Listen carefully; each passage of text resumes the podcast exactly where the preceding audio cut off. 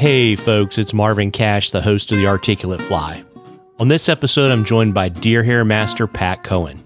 We take a deep dive into his life as an artist, his passion for stacking deer hair, and his new book, Super Bass Flies. I think you're really going to enjoy this interview. But before we get to the interview, just a couple of housekeeping items.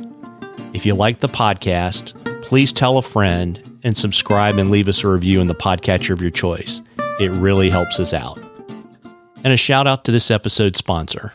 This episode is brought to you by our friends at Bonefish and Tarpon Trust. Using a science based approach, BTT and its partners work tirelessly to conserve and restore the flat species so many of us love to chase on the fly. On September 17th at 7 p.m. Eastern, BTT will virtually host its ninth annual NYC Auction and Award Ceremony. You can attend this great event from the comfort of your home. Please visit btt.org to learn more, register, and support this great organization. Now, on to our interview. Well, Pat, welcome to the Articulate Fly. Well, thanks for having me, Marvin. I'm really looking forward to it. And we have a tradition here. Uh, we always ask all of our guests to share their earliest fishing memory. Oh, man, my earliest fishing memory. Um, boy, that seems so long ago now. I think I'm getting old. Uh, well, I think probably it's very similar to most other people. Um, I don't have a specific story, but you know, drowning worms under a bobber with my dad, my mom. Um, I know when when we were growing up, we moved from from Long Island to uh, upstate New York, and one of the first places that we lived was way out in the country, and we had this little tiny farm pond that was kind of down the street, or well, it was right across the the driveway in a field, uh, right right below the house. And I know when my my dad was at work, my mom would take us down there, and uh, I don't know that she liked it so much, but she definitely put all the worms on the hooks for us so that we could catch bluegills. So that would probably be one of my uh, my earliest fishing memories. Yeah, very neat. And when did you get pulled to the dark side of fly fishing? I started fly fishing in 2008. Interesting. And how did that come about? So I'd always fished on and off. Um, you know, obviously bait when I was young, and then graduated to lures and soft plastics and all that kind of jazz. Um, and then later on, basically, I, I was a terrible angler. I never caught a thing, uh, or very, you know, not not not very frequently. So my brother and my dad and I were at uh, the Schoharie Creek, and we were throwing gear and my brother had a Eagle Claw fly spin combo rod in his trunk, and I grabbed that thing. I set it up as a fly rod, and it was the very first time I'd ever even held a fly rod in my hand. I mean, if you can even call that thing a fly rod. So I, I grabbed it, set it up, and walked out into the stream and uh, started whipping it around. And that was my very first experience with a fly rod. And I don't know what happened, why it happened, but I loved it and uh, really soon thereafter became completely obsessed and immersed in it. Yeah, very neat. Who are some of the folks that have mentored you on your fly fishing journey? So where I live, there's not a whole lot going on as far as fly fishing. In fact, uh, you know, you go to the, the little local places to fish, and and people kind of look at you like you're insane when you're you're waving that thing around. So there wasn't a lot for me to learn from. Uh, so I had found there, there's an LL Bean, and I know it's you know oh big box whatever, but uh, there was an LL Bean about an hour from my house, and I had gone there, and, and they had a at the time, not so much anymore, but at the time it was a very very active fly fishing department, and I met a couple of guys from there, and uh, I can't say that they mentored me, but they gave me some guidance as far as, you know, hey, uh, try this, try that, maybe, you know, whatever. So, so I had learned a little bit more about equipment, not, not necessarily techniques or, or fishing skills or casting skills. I learned all of that on my own. Um, and then I had found another shop uh, a little further away from my house. Uh, it's closed now, but it was called Goldstock Sporting Goods. And there was a man in there by the name of Tom Brewster. And Tom, Tom was an interesting guy. He's uh, he was an old saltwater fly fisherman, and just lived to catch stripers in Cape Cod. So we uh, we hit it off, and and he, if there was somebody that I would say had the biggest influence as far as fly fishing in my life goes, it, it would be it would be Tom. He kind of took me under his wing, directed me, introduced me. Once he saw the flies that I had started to tie, um, introduced me to uh, Bob Mead and uh, Dave Brandt, and uh, those were like the first two people that were already active and established in the fly fishing, fly tying world that I had met.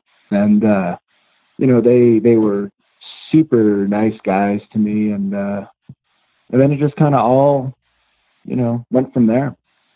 Yeah, very neat. And you know, you know, in addition to being a fly tyer, you know, you're also a tattoo artist and an illustrator. When did you become interested in art? I don't know that's a super broad term, and you know, kind of what drew you into that world. I've done art for you know my my entire life. I mean, you know, ask ask any parent, I guess, right? Their kid is the best artist in the world, isn't that how it goes? Yeah. But I had uh, I'd always drawn, and then you know, in high school, started to take it a little bit more seriously, and then when I had gone to to college, um, my first two years had nothing to do with with art. They were psychology. Actually, I got a degree in psychology. And then when I went to uh, further that education, I went to Binghamton. And uh, again, I was there for psychology. And I had gotten lost in the sculpture studio trying to find classes, you know, my normal psychology class. And I was like, you know what? This is where I need to be, not not psychology. And uh, from there, I just really started taking art seriously and ended up with a bachelor's degree in sculpture. And then when I got out of school, um, I realized that that's a, a pretty non-paying degree. So went back again and uh, learned about computer graphics and graphic design. And I did that for actually quite a while. And then uh, always in the back of my head, you know, I, I always illustrated and I always drew um, I used to teach figure drawing classes and stuff, and then uh, uh, basically I, would always been interested in in tattooing, and uh, it's not an easy field to get into. You have to do a traditional apprenticeship, and and uh, it's a lot of time. It's a lot of abuse. It's uh, you earn your way into that world, so it took a long time for that to happen. Um, but it was something that I really, really, really wanted to happen and uh, just worked for it. So it's kind of always been something that's been in me, been part of me, creating in some form or fashion. Yeah, that's really interesting. And I've watched your Instagram feed, and I so I see your your tattoo work, um, and there seems to be kind of a definite style to that. And you know, I've seen the work that you do because I know you illustrate uh, big cliff boxes too. Um, yeah. and, and, you know, I can start looking at those and I'll be like, oh, that's a Pat Cohen box. Or, you know, I think if you showed me 20 tattoo pictures, I could probably pick your work out of a lineup. You, you know, how would you describe your style? You know, it's funny. We, we have, uh, my, my other half, Misty, and I had had this discussion not that long ago. Uh, you know, because I, I living where I live, like I'm in upstate New York, there there isn't a lot of opportunity to say, um, "Hey, look, this is what I I specialize in." You've got to kind of be able to do a little bit of everything because you've got a fairly diverse group of individuals that that I do business with. So. So some people will come in and they'll want, you know, a, a black and gray portrait. Other people will come in and they're going to want, you know, some kind of traditional Americana piece. So I don't know that I have, in my mind, I guess, I, I don't know that I have a very specific style. I, I have things that I enjoy more than more than others. I don't know if enjoy is the right word, but things that I respond to better than than others as far as style goes. Like I love black and gray tattoos. I think there's something about them that uh, they're they're raw, they're natural. It's the way my brain thinks. Uh, it's also it's one of those things where there's no there's no trickery. There's no hiding anything. Uh, either you can you can do it or you can't. And uh, a really bad black and gray is a really bad black and gray. And and you know anybody that looks at it would be like, oh gosh, what do we do now? Um, so I'm really drawn to that for whatever reason. I just I love the way they look. Um, I mean, I like color and stuff too. Uh, so as far as like a style, I would say I, I border on enjoying realism, but not photorealism, more of a graphic oriented realism because I like lines and I like contrast. Um, so a little bit more punchy than just a straight photorealistic piece, if that makes any sense. Yeah, no, that makes a lot of sense. And you know, you mentioned earlier, uh, kind of your fly fishing uh, mentors. Who are some of the folks that kind of helped you on your journey as an artist? Oh boy. Um, so I guess in high school there was uh, there was one art teacher, uh, Miss Moggemer, Linda Moggemer. She had uh, in high school. She she kind of took me in um, and really helped shape my art, I guess, helped make me take things a little bit more serious, as serious as you can do anything in high school, you know. And then when I had gotten to college, uh, Jim Stark, he was a professor, a sculpture professor at, at Binghamton University. And uh, he was such a cool guy. I, I, I wish I had, I, I stayed in touch with him a few years after college and then I'm terrible at keeping in touch with people and life gets in the way and you know how it goes. But he, uh, he really influenced the way that I looked at things as an artist. I, I would say he, um, he had an interesting view on things. He was this old hippie kind of dude that, uh, just had these really I don't know. I, I, don't even know how to describe his views. They were just really interesting and laid back and uh, very non-judgmental. And you know, I, I was at, at, the time these these little sculptures that I was doing. One of my favorite sculptors uh, was um, Giacometti. His last name. He's a very old sculptor. He um, did does these like stylistic sculptures that are very elongated. The the human figures are very elongated, and for whatever reason, I, I just I, I responded to those, and I was doing a lot of stuff that was influenced by that, and it wasn't even on a a conscious level necessarily. It was just something that was happening. And a lot of professors, you know, when I was, I, I had taken a lot of different art classes. So there was a couple of professors that absolutely hated the direction that that was going. You know, they didn't understand it. They didn't understand why I was seeing things that way, and and did whatever they could to kind of get rid of that. Uh, where where Jim Stark totally embraced it and was like, "Hey, I don't, I don't know why you know you're you're going in that direction. I don't know what it is that you're responding to, but you are. So do it. Let's see where it goes." And everything was about hey follow follow what comes instinctually and then see where it goes see what happens see if it develops see if it develops into something else. And that's uh, uh, eventually what happened you know i had taken that and uh and because he let me run with it i ended up going further and further and further and straight away from that into a new direction but i wouldn't have gotten to that direction. I wouldn't have gotten to that point if i didn't have somebody that said hey it's okay to go there now continue. And and that's kind of what happened. So I would say he was he was a big factor.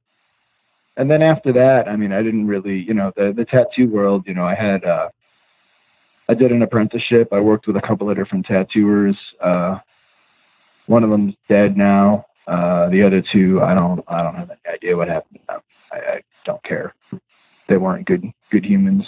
So you know, after that, it's just a matter of who you uh, who you look at and kind of uh, get inspired by. There's so much good art in the world that you know, if, if, if you ever talk to an artist and they're, they, they say they're not inspired by modern art and, you know, the things that are happening, they're just not looking hard enough.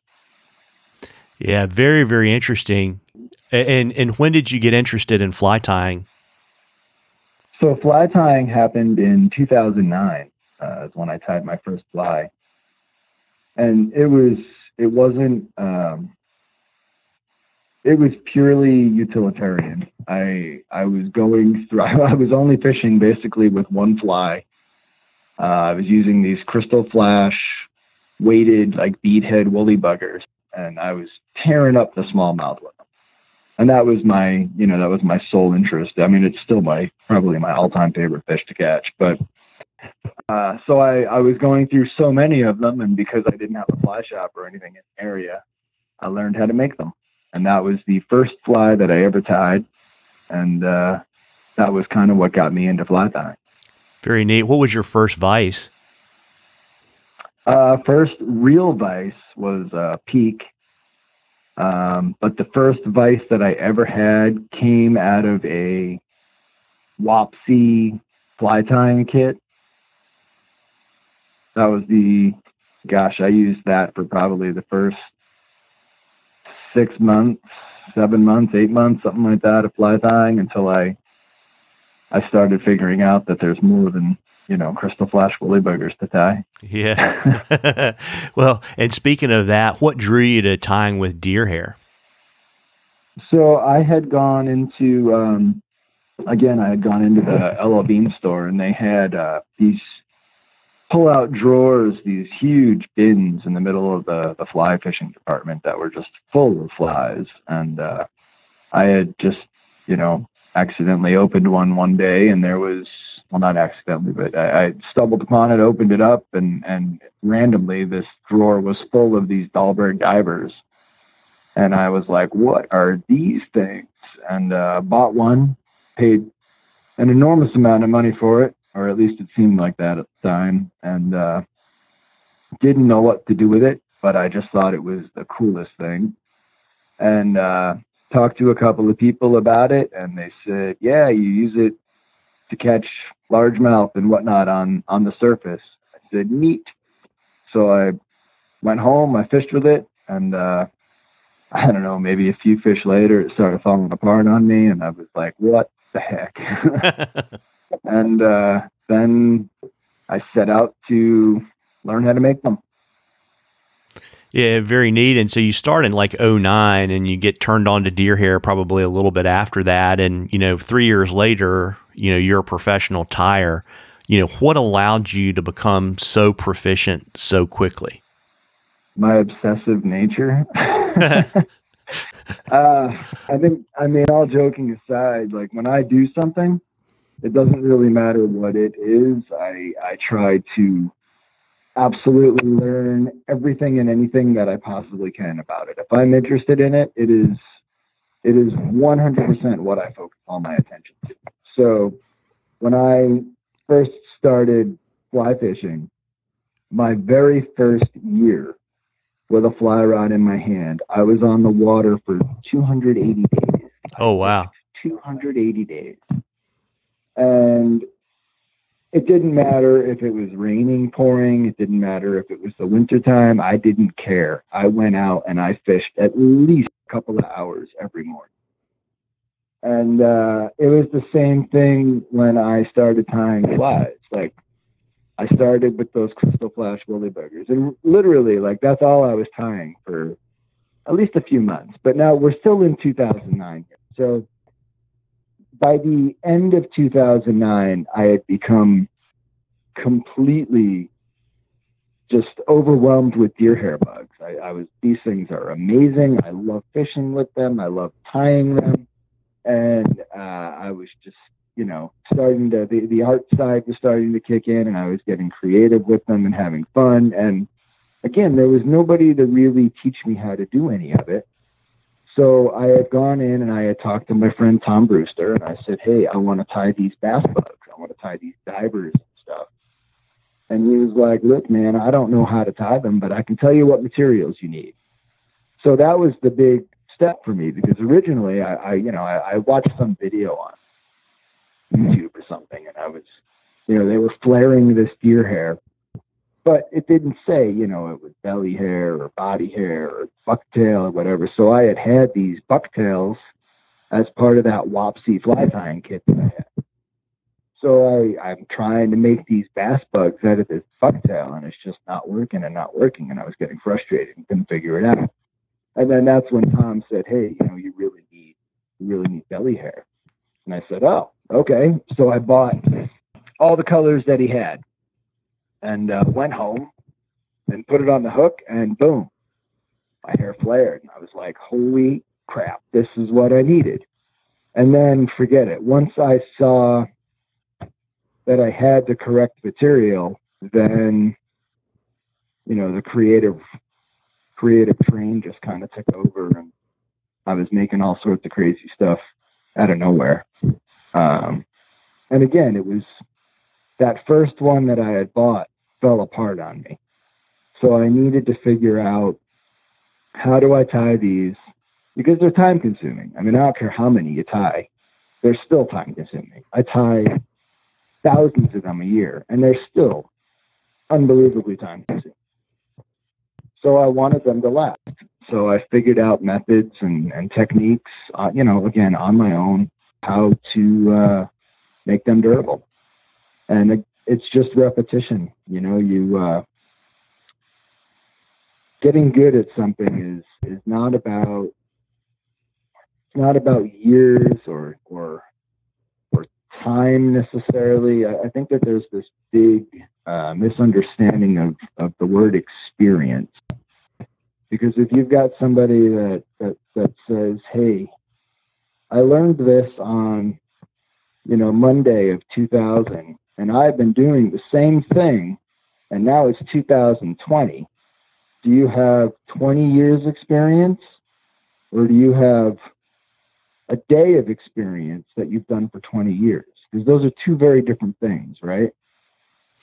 Does that make sense? No, it makes a ton of sense. I mean, you see the same thing where, um, you know, people are always amazed, like in the comp fishing world, about how these young anglers on the youth team can just mm-hmm. become fishing machines in such a short period of time. And they just have a very different curriculum for getting better, right? So it's not about doing the same thing, it's about really kind of broadening and perfecting your skill set. Well, it's about doing it a lot and it's about doing it better every single time. And it's about saying to yourself, you can never stop learning or improving or getting better or learning a new technique or whatever. So having that kind of a mindset, every fly that I tie, I try to make better than the last one. I try to do, you know, maybe I can speed it up, maybe I can tighten it up, maybe I can you know, get the hair to do something different or incorporate another material. I always try to improve upon the last fly. And I do that with everything that I do. You know, like maybe I had a successful tattoo today, but tomorrow if I have to do a tattoo that's similar, it needs to be better than it was yesterday. I always take the approach that you're only as good as your worst product. So I try to never have a bad product and then just keep improving from there. And I think that that makes for quicker experience, if, if that makes sense, or, or more experience. If I, I mean, take take that first year on the water, 280 days fishing. How many people can say that they fished 280 days in 10 years fishing? So who's got more experience? That person that has that many days in a year, or the person that's been doing it for 10 years, three weekends a year? You know what I mean? Yeah, no, I 100% do. And I mean, it kind of comes down to like when you watch, um, you know, elite athletes practice and they practice in a very, very different way from kind of, you know, amateurs or kind of intermediate level athletes. It's all about focus. Yeah. They have a goal in mind. And to get to that goal, they have to do steps A, B, and C. And you can never skip A, B, and C. You have to do them every day. So when I started tying these bass bugs and, and all these other flies, I tied flies every day. I loved it. I mean, I, I I woke up and I was like, gotta tie a fly. Didn't matter what else was going on that day, had to tie a fly. And I did that every day and every day and every day. I mean, I get asked all the time, like, how do you get good at tying deer hair flies? Well, it's simple. Learn the proper techniques with the proper tools, with the proper material, and then make 500 of them. You'll be good by the last one. And that's it. Yeah, it's like I guess what is it? The Malcolm Gladwell book. It's about ten thousand hours to get good at anything. Sure. You know, I know. You know, being in upstate New York, you're a little bit isolated, and you're you're probably self taught more than most anglers and tyers. But you know, who are some of the folks that have influenced you as a fly tyer?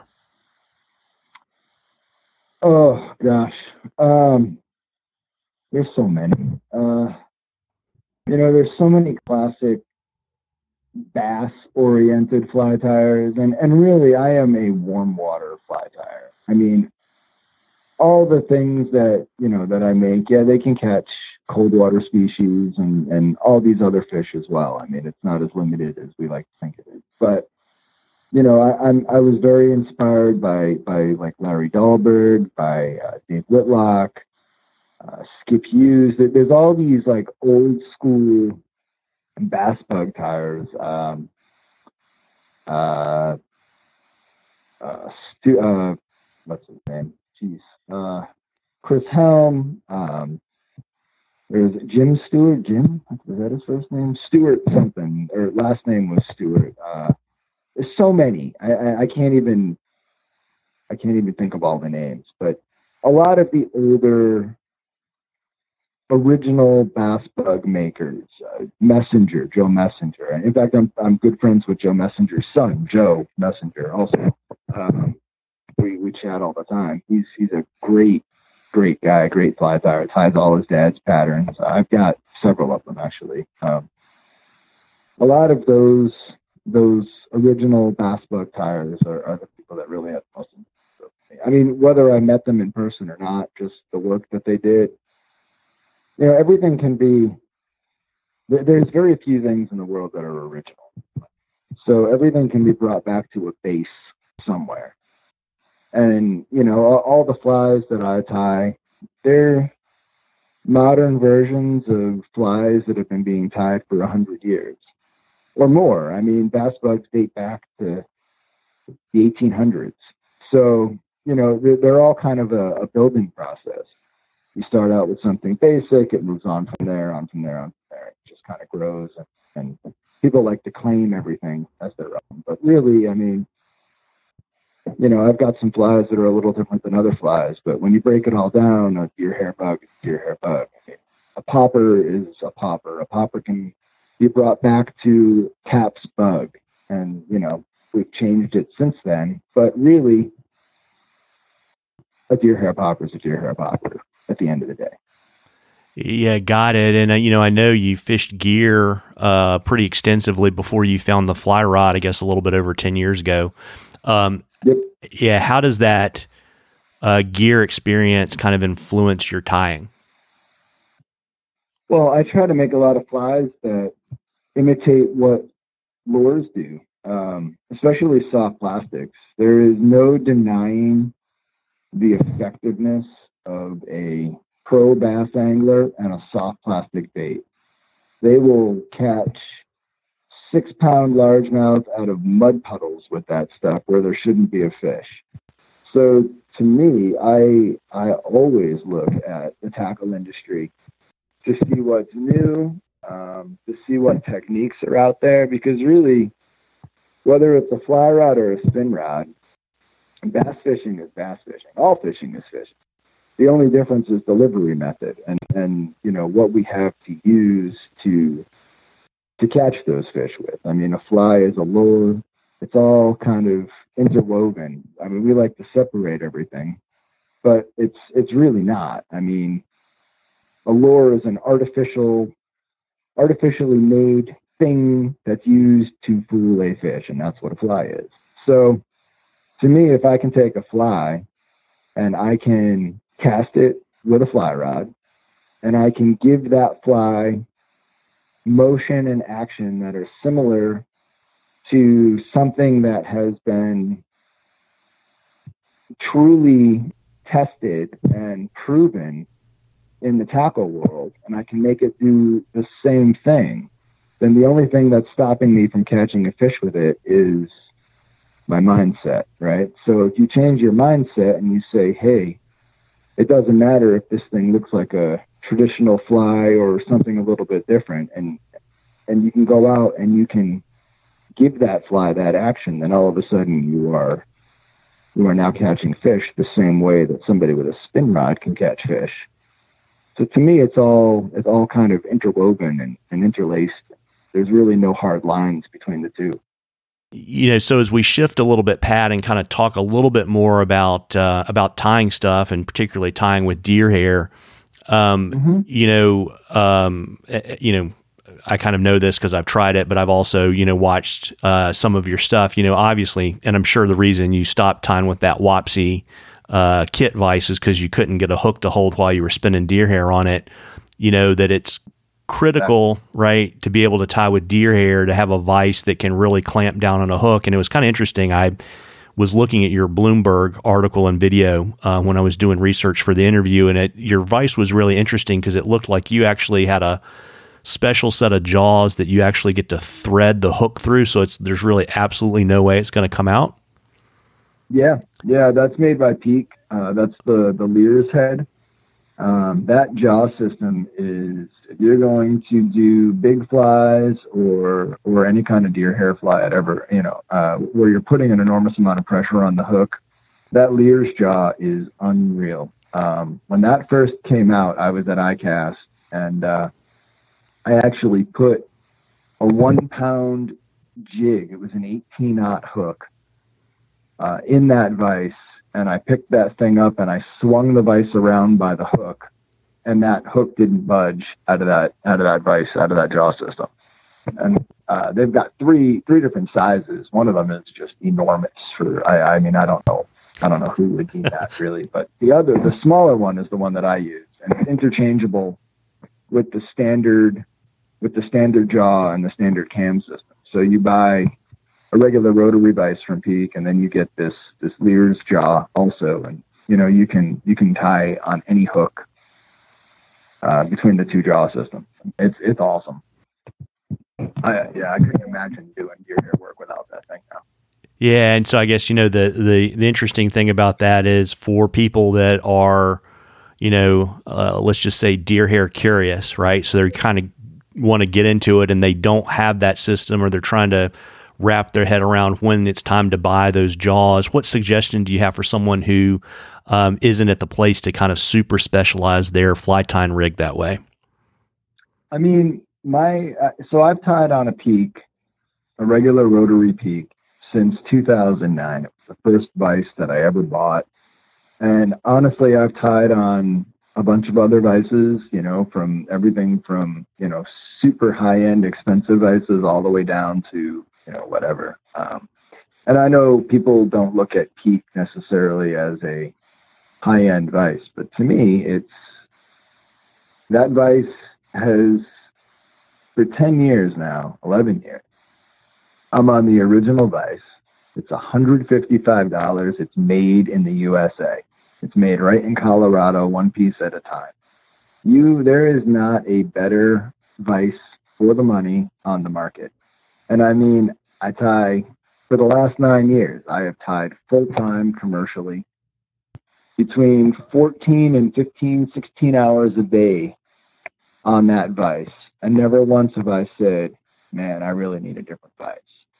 So if if you're ready to take the plunge into something, into a better vice, there's no reason to spend 500 bucks on one. You're not going to get anything different. I mean, it's they're all made to do the same thing. They're all made to hold the hook. So get a vice that holds your hook, and that peak does it. Got it.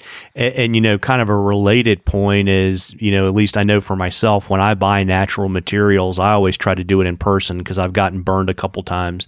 Um, you know, what suggestions do you have for people uh, when they're ordering uh, natural materials like deer hair online or from a catalog to make sure they get what they really want? So, all right. So I sell I sell a lot of natural materials. I mean, I sell a, a, a lot of deer hair on my website. So before I got into offering materials to people, I did a lot of that also. I did the same thing. I would go to the store, I would try to hand pick everything that I wanted. But then you've got to go, you know, you've got to think, okay, you know, how far am I traveling? How far am I, whatever. And whenever possible, of course, you always want to support your local fly shop. But if there's not a local fly shop, my recommendation is to go to people that specialize in certain things. There are general online businesses that kind of sell a little bit of everything. And that's that's perfectly fine, but there's not necessarily an area of specialty there where they're going to go through and look at, at everything that they're selling you or whatever. So, like when people buy deer hair from me, I actually sort all of that belly hair that comes in. I sort all of it out and I only ship out to my people, you know, the, the best of what I can bring in. So when I buy materials from, from other retailers, I try to find people that have an area that they you know that that they specialize in, or at least a level of customer care where I know they're not going to send me whatever comes into them. They're gonna they're gonna kind of handpick that for me. If I tell them, hey, look, this is what I'm looking to make. Can you grab me a bag or two of you know whatever that that looks a little bit nicer than maybe the average stuff that comes in? And that's how I go about it. Yeah, got it. And it's kind of funny because I always keep a list, and so when I go to fly fishing shows, I usually am uh, on a fly tying materials collection mission too. And also, to your point, you know, building relationships with people like you, so that you know I can call or email and say, "Hey, man, this is what I'm trying to do," and you kind of get that, you know, extra quarter turn of focus to kind of make sure you get what you need. That's where I think small businesses win. You know, you can go to big box stores and you can go to you know, giant online conglomerates or whatever. But if you look to somebody that's, you know, I mean, I'm a one man show. So every single thing that leaves in a box from my office was put there by me. So I try to do business with companies that are very similar to that. Yeah, got it. And you know, Pat, in addition to having a good vice, um, you know, what other tools do you think are absolutely critical to being successful tying with deer hair?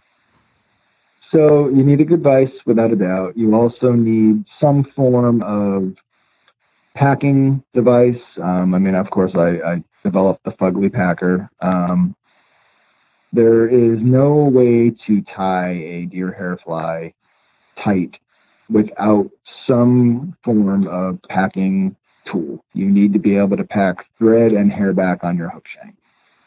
Um, you also need good thread, the correct thread. And that was something that I learned the very hard way. Um, I was trying to tie deer hair flies with uh, like flat wax nylon and basic basic tying threads and, and it just led to an enormous amount of thread breaks and frustration. So you really need GSP uh, I tie a lot of bigger bugs, so I use 200 denier GSP. Um, you need belly hair.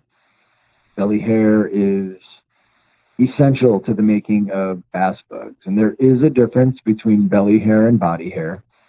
Uh, belly hair tends to be a lot more coarse and it has a lot less underfur than the body hair. Body hair is great for things like Galloup style streamers and muddler heads and things that you want to be a little bit softer and absorb a lot of water. Uh, the whole idea behind a bass bug is to keep them kind of floating and, and you want that, that coarseness and a, and a little bit of rigidity in the hair to hold its shape. Although I use belly hair for muddlers and stuff like that as well. I just pack it a little bit less tight. That way it will absorb water. Uh, so belly hair, GSP thread, a packing tool, a good vise, and you really want good strong hooks. Uh, there is nothing worse than getting halfway through a bass bug, going to pack the hair back, and having your hook bend in half on you. So I use at my personal preference. I, I like the Ahrex hooks. I tie a lot on the, the TP610s.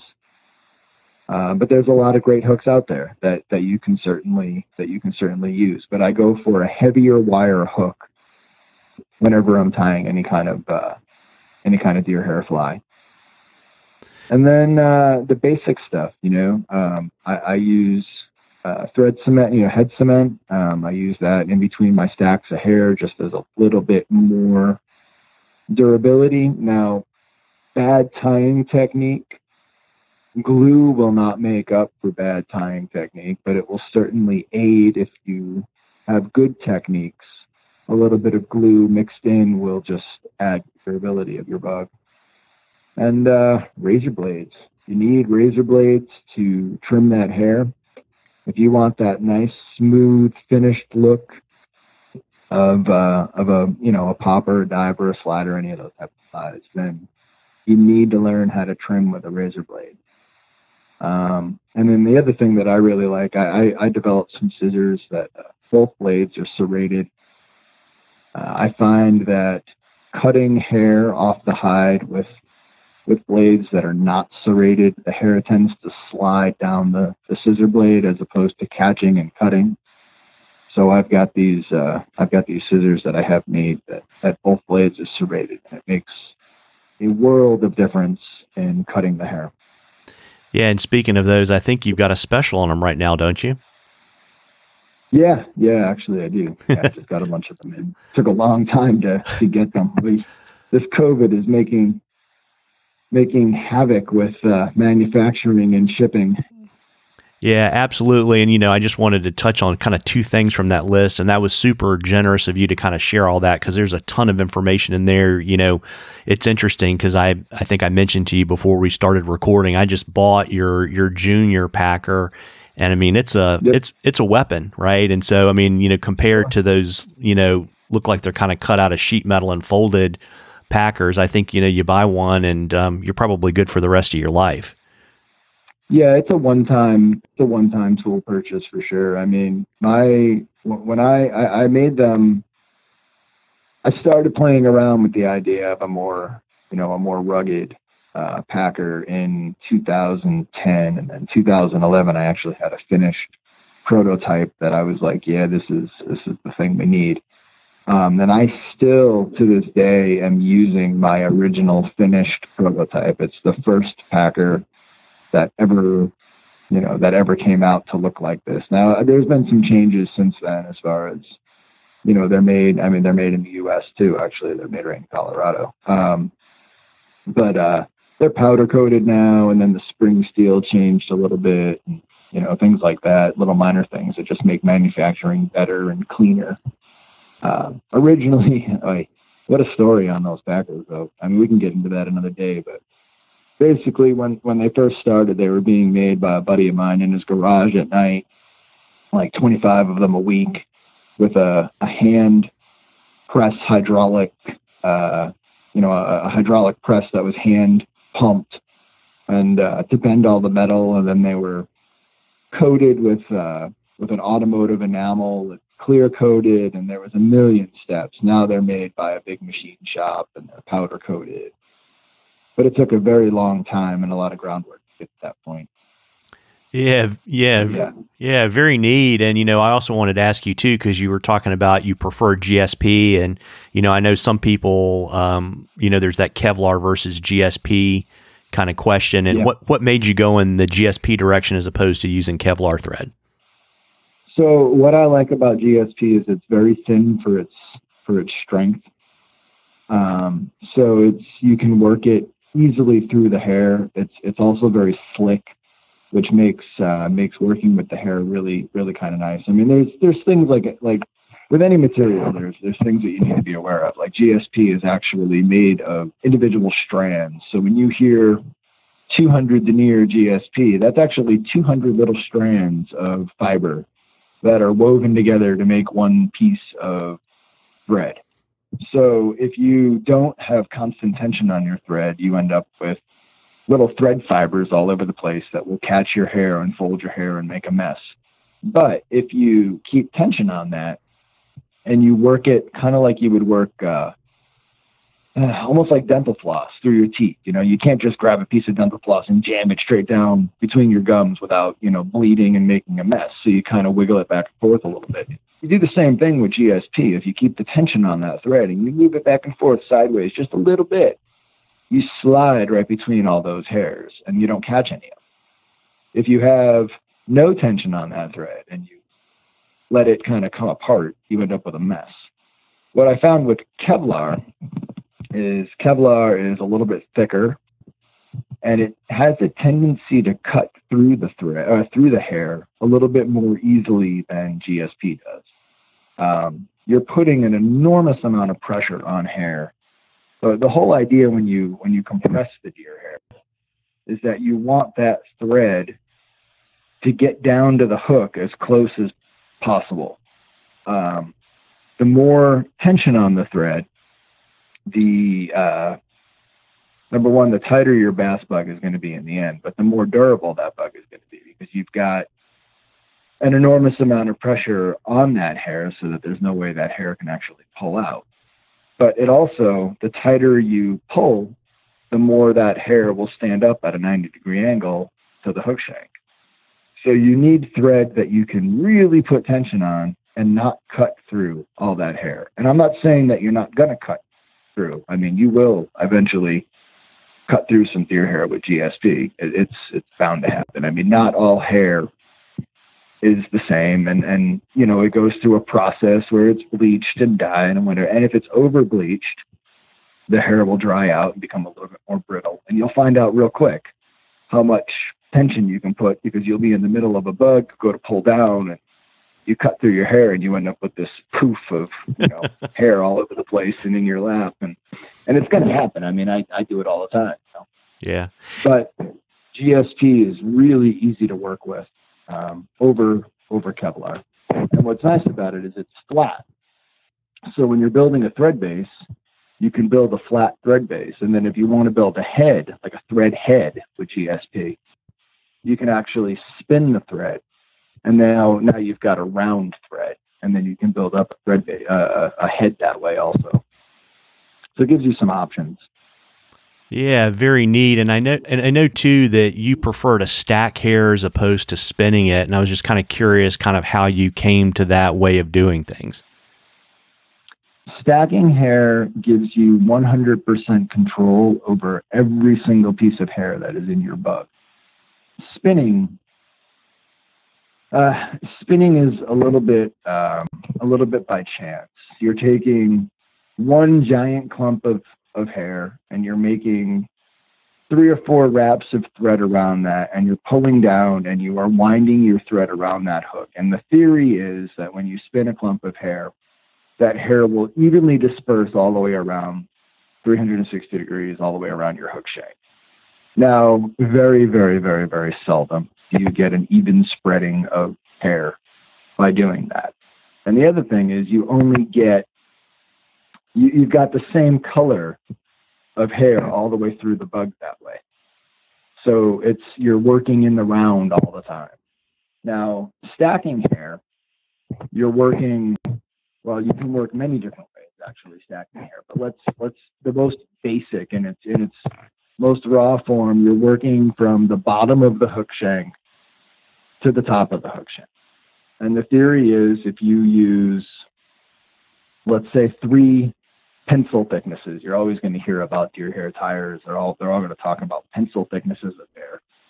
Very rarely, for the record, is is it ever a pencil thickness. It just that's what we use, like you know, to talk about it. But it's if you really look at the clumps of hair we're using, it's most of the time it's much bigger than that. But anyway, so three pencil thicknesses on the bottom you're going to want the same amount or a little bit more on top.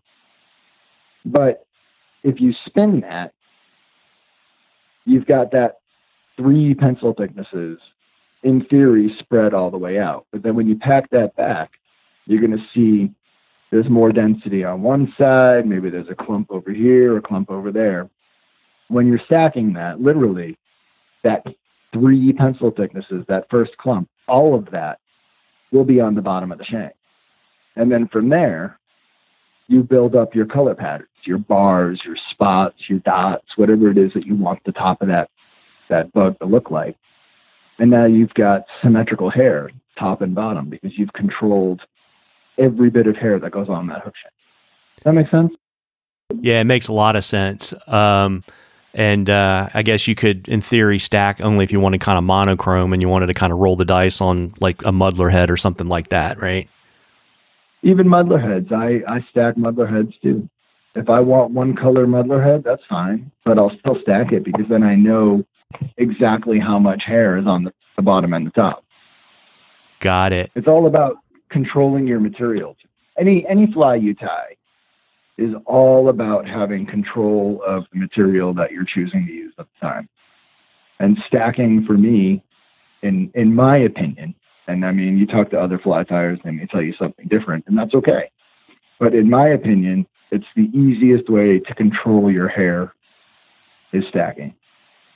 Yeah, it got it, and it's it's interesting. You know, you, we touched briefly on kind of the COVID supply chain problems you were having um, with getting your scissors, and I suspect that your book release that came out in May was probably uh, delayed a little bit by COVID as well. And you know, for folks that oh, don't, yeah. yeah, I mean, and and so you know, for folks that don't know, and I, you know, we talked about this a little bit when we were together in Edison uh, earlier in the year before everything kind of fell apart you know, in around I guess Memorial Day, you released uh, your first book, Super Bass Flies: How to Tie and Fish the Most Effective Imitations. And I was just kind of curious, what made you want to write a book?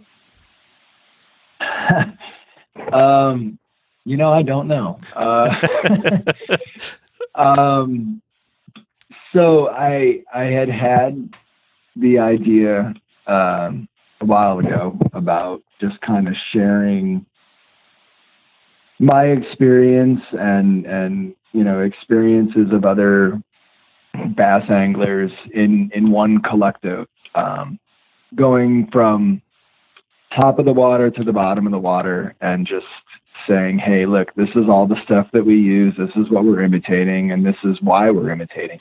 This is how we're imitating it. and these are the things that you may run into when you're on the water as far as food sources when I was looking around at other fly tying books, um, there there there was nothing that I found in the bass world that was really um, completely comprehensive as far as covering all the general foods that you know bass pretty much across the country in one form or the other will will see um, whether it be you know, adult dragonflies or, or hex nymphs or, or whatever. I mean, these are all things that I would say the general bass fly angler may overlook. And they're things to me that were that were very important. And uh, you know, being in the warm water world, I I've got a lot of fly tying and fly fishing friends that are also, you know, of the same mindset and they all chase the same fish and tie flies for the same things. So I got chatting with a bunch of a bunch of different fly tyers, and I said, "Hey, what do you what do you think about this?"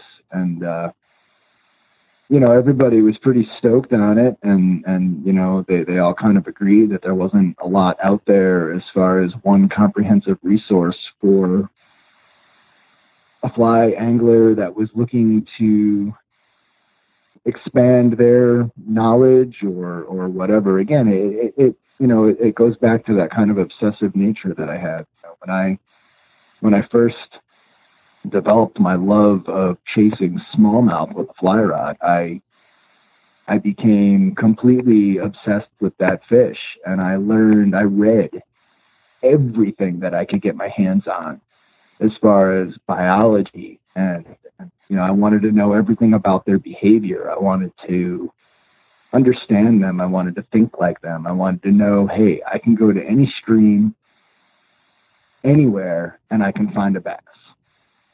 And that's kind of what I focused in on. And, and when I decided to, to try to write a book about that, uh, I wanted to include all these other phenomenal anglers and tyers that I've met along the way. And I mean, of course, I can't you know can't include everybody in one book, but there's a lot of fly tyers in my book. And there's you know a hundred and something patterns in there from tyers all over the world. I mean, bass are bass are not only in the United States, bass are worldwide. So there's all these tyers from everywhere that kind of contributed. It was just an it was an awesome experience, really. I mean, it was a lot of work, but it was uh, it was pretty cool to do. Yeah, I wouldn't do another one. Yeah, no, I, I could tell literally when you reacted to my question that you weren't going to write another book. yeah, I mean, it was. It took me two years uh, to put it all together, and uh, I mean, I'm I'm so happy that I saw it through. And believe me, there were many mornings when I was sitting there ready to write that I was like, "Why am I doing this again?" Yeah. But I really think that it was. Uh, I don't know that it was something that necessarily needed to happen or anything like that, but it was just. Uh, I don't know. I guess it was just something I felt that I could maybe contribute positively to uh, the bass fishing world, and uh, so I did it. Yeah, absolutely. You know, so it's a two year journey. You know, what's the, I guess, what's the greatest thing you kind of learned about yourself in that two years writing the book? Um, boy, you know, I, I don't, I don't know. Um, I guess, uh, you know, it, it's like anything when you put your mind to, to finishing something, you've got to, it's easy to be self-defeating, right? It's easy to, to sit there and be like, well, I don't want to do this. This is stupid or whatever, or this is too much work or, or, but I guess, you know, really you, you, you set a goal, you make a commitment and you follow it through. And that just kind of goes through my entire life. I, I set a goal, make the commitment and I, I watch it happen or I make it happen. I don't watch anything happen. Nothing just happens. You go out and do it. Um, and this is just one more thing like that. You know, it's uh, it's a notch in your belt. It's an accomplishment of a lifetime. I never in my life thought I would write a book. It was never something that was on my radar in any way, shape, or form. It uh, it was actually I, I was. Long story short, like I said, I had I had thought about it and uh, and then didn't really do much with the idea. And somebody that I had written I wrote an article. I've, I've written a few articles. One of the publishers actually had reached out to me and said, "Hey, what do you think about doing a book?" And then that got the gears really turning even more. You know, that's how I ended up. You know, a couple of weeks later, they sent me a contract, and I was like, "Oh, geez, this is real now, huh?" Yeah, there you go. Um, so you know, I, I don't know that I learned necessarily anything specifically about myself, but I mean, if you, you know, if you see something through, and you know, that's uh, that's huge. And and if I can do it, anybody can do it. You know, just set that goal and get after. It. Yeah, find a way or make a way. Is what I always tell my boys. Yeah, yeah, you just got to stick to it you know, and you know, our paths have crossed many times over the years at fly fishing shows, and I know from talking to you that you really kind of like to get out in the field and teach people um, everything that you've learned. And I was just kind of curious, kind of what your plans are for the upcoming show and teaching season, so maybe people can uh, can meet you in person, get a book autographed, and kind of uh, learn in person from the master. You know, I got to be honest. This coming season, I don't know I don't know. I don't know what I'm doing. Um, normally, year to year, I've got a very set plan. I've got events. I've got classes that I teach. I've got shows that I attend. Uh, but our world is kind of in turmoil at the moment, and uh, I am in close quarters with people one on one on a regular basis, and uh, I've got people around me that are susceptible to illnesses that I don't know that I want to be around large groups of people this year to take any chances with uh, the COVID situation. Honestly, I mean, I don't. So I don't know. I don't know what I'm doing this year. If if things clear up, I would love to get back to doing shows this year. If things don't clear up, this may be the year that I sit out show season. Yeah, you could write another book. I could, but I won't. yeah, yeah. So, I mean, you never know. I, I, may one day. I don't know. I have a love for pike too, and carp and stuff like that. Yeah. But I don't know that I. I don't know that I'm passionate enough about them to sit down and make that kind of a commitment. Like I am truly passionate about bass. I love bass fishing. Yeah. Uh, passionate enough to the point that, you know, when I was writing it, I sat down and I made my outline. And the, the hardest thing about writing a book, and, and I'll, I'll, I'll tell you, it, it's, it's, it's going back through your memories and, and thinking about when you get to the water and all the things that you do on the water that you just go and do naturally. So whether it's observing what's going on around you, whether it's systematically approaching the water, systematically approaching a piece of structure, uh, checking the barometric pressure, checking, you know, flows. There's there's all these things that they almost become ritual. You don't think about them, you just do them and you go on about your day and then you go fish and catch fish or you don't because sometimes they win and that's okay too. But you know, when when I sat down to do this, I had to actually break all those moments down into something that I could talk about and write about and explain to other people. Like this is my process. So I've got a very specific process when I go bass fish. When I go chase these other species, and I, I mean, I chase all sorts of fish all over the place. Uh, but I don't know that I have enough to say about that stuff to write. You know, I mean that bass book is 400 pages. You know, I mean that thing. There's an enormous amount of information there that I didn't even know that I knew. yeah. Well, ma- uh, so may- I don't know. Yeah, maybe you just need to fish more. Um, it feels like it lately. Yeah. Yeah. So, you know, you may not be out for completely understandable reasons. People may not be able to see you kind of uh, this winter, yeah. early spring, but I know you have a YouTube channel, which I'll drop a link to in the show notes, but you also have some instructional DVDs that you sell on your website, right? Yeah, yeah. I've got uh, the Stack Deer Hair Divers on there that teaches um, how to make you know my my kind of style of uh, Dahlberg diver, um, how to stack. It teaches you all the techniques of how to work with the hair, and then of course the the book is is available on my website. That goes into tons and tons and tons and tons of stuff. Yeah. Um, but the two of them in conjunction, you could basically make any bass fly that you want to make. Yeah. Plus, you can also I remember checking your site. You can get them bundled with packers and all kinds of good stuff too. Yeah, yeah. I try to discount things where I can and and help people out. I mean, you know, it's uh, fly fishing is expensive, so fly tying is expensive. So I try to make things reasonable for folks, you know, and still make a couple of pennies to pay my rent with, or well, my mortgage or whatever with, you know. Yeah, there you go. Well, listen, is there anything else on the horizon for Superfly that you want to share with our listeners?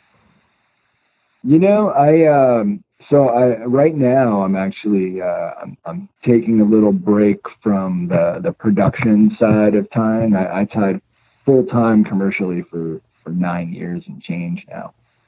So I'm going to be doing uh, some small runs of some pretty customized flies, some some you know really more elaborate, more detail oriented stuff, and uh, I'm hoping down the road in the near future, I get some more graphic oriented things together, some images, some maybe some shirts, that kind of thing, or, or some stickers that you can actually put on, you know, put on fly boxes. And I'm going to be doing a lot more of the fly box art and that kind of thing. So more, more in that direction in, in the future, more, more of the art creative side of things. The, uh, I'm not made to sit at a vice all day long and grind out the same things over and over and over again. I've done it. It was great. I enjoyed it, but now it's back to the roots of creativity and art. Yeah, very cool. And so, why don't you let folks know the best place to buy your book, your DVDs, and all of your other stuff, and you know how to generally follow the adventures of Pat Cohen? Uh, you can go right on my website, which is the letters rusuperfly.com. I'm also on Instagram and I am on Facebook. I've got a personal page on Facebook. I also have a Pat Cohen business page uh, that you can check out. And uh, I've got that YouTube channel. I'm unfortunately I'm terrible at video, uh, at making videos, so I have not updated any new videos in quite some time. But I'm hoping that at some point I will have some time and uh, maybe somebody can teach me to edit a little bit better and I can get some new stuff up on that. But don't hold me to the YouTube. But definitely the other stuff you can you can check out and, and that's where I'll post, you know, when I've got new flies and that kind of thing up for sale. And yeah, that's about it. Yeah, I'll drop all those in the show notes. And Pat, I appreciate you carving a little bit of time out today to chat with me. Yeah, Marvin, thanks for having me, man. This was awesome. Yeah, no, I had a lot of fun. Thanks so much. All right. Take care now, guys. Thank you.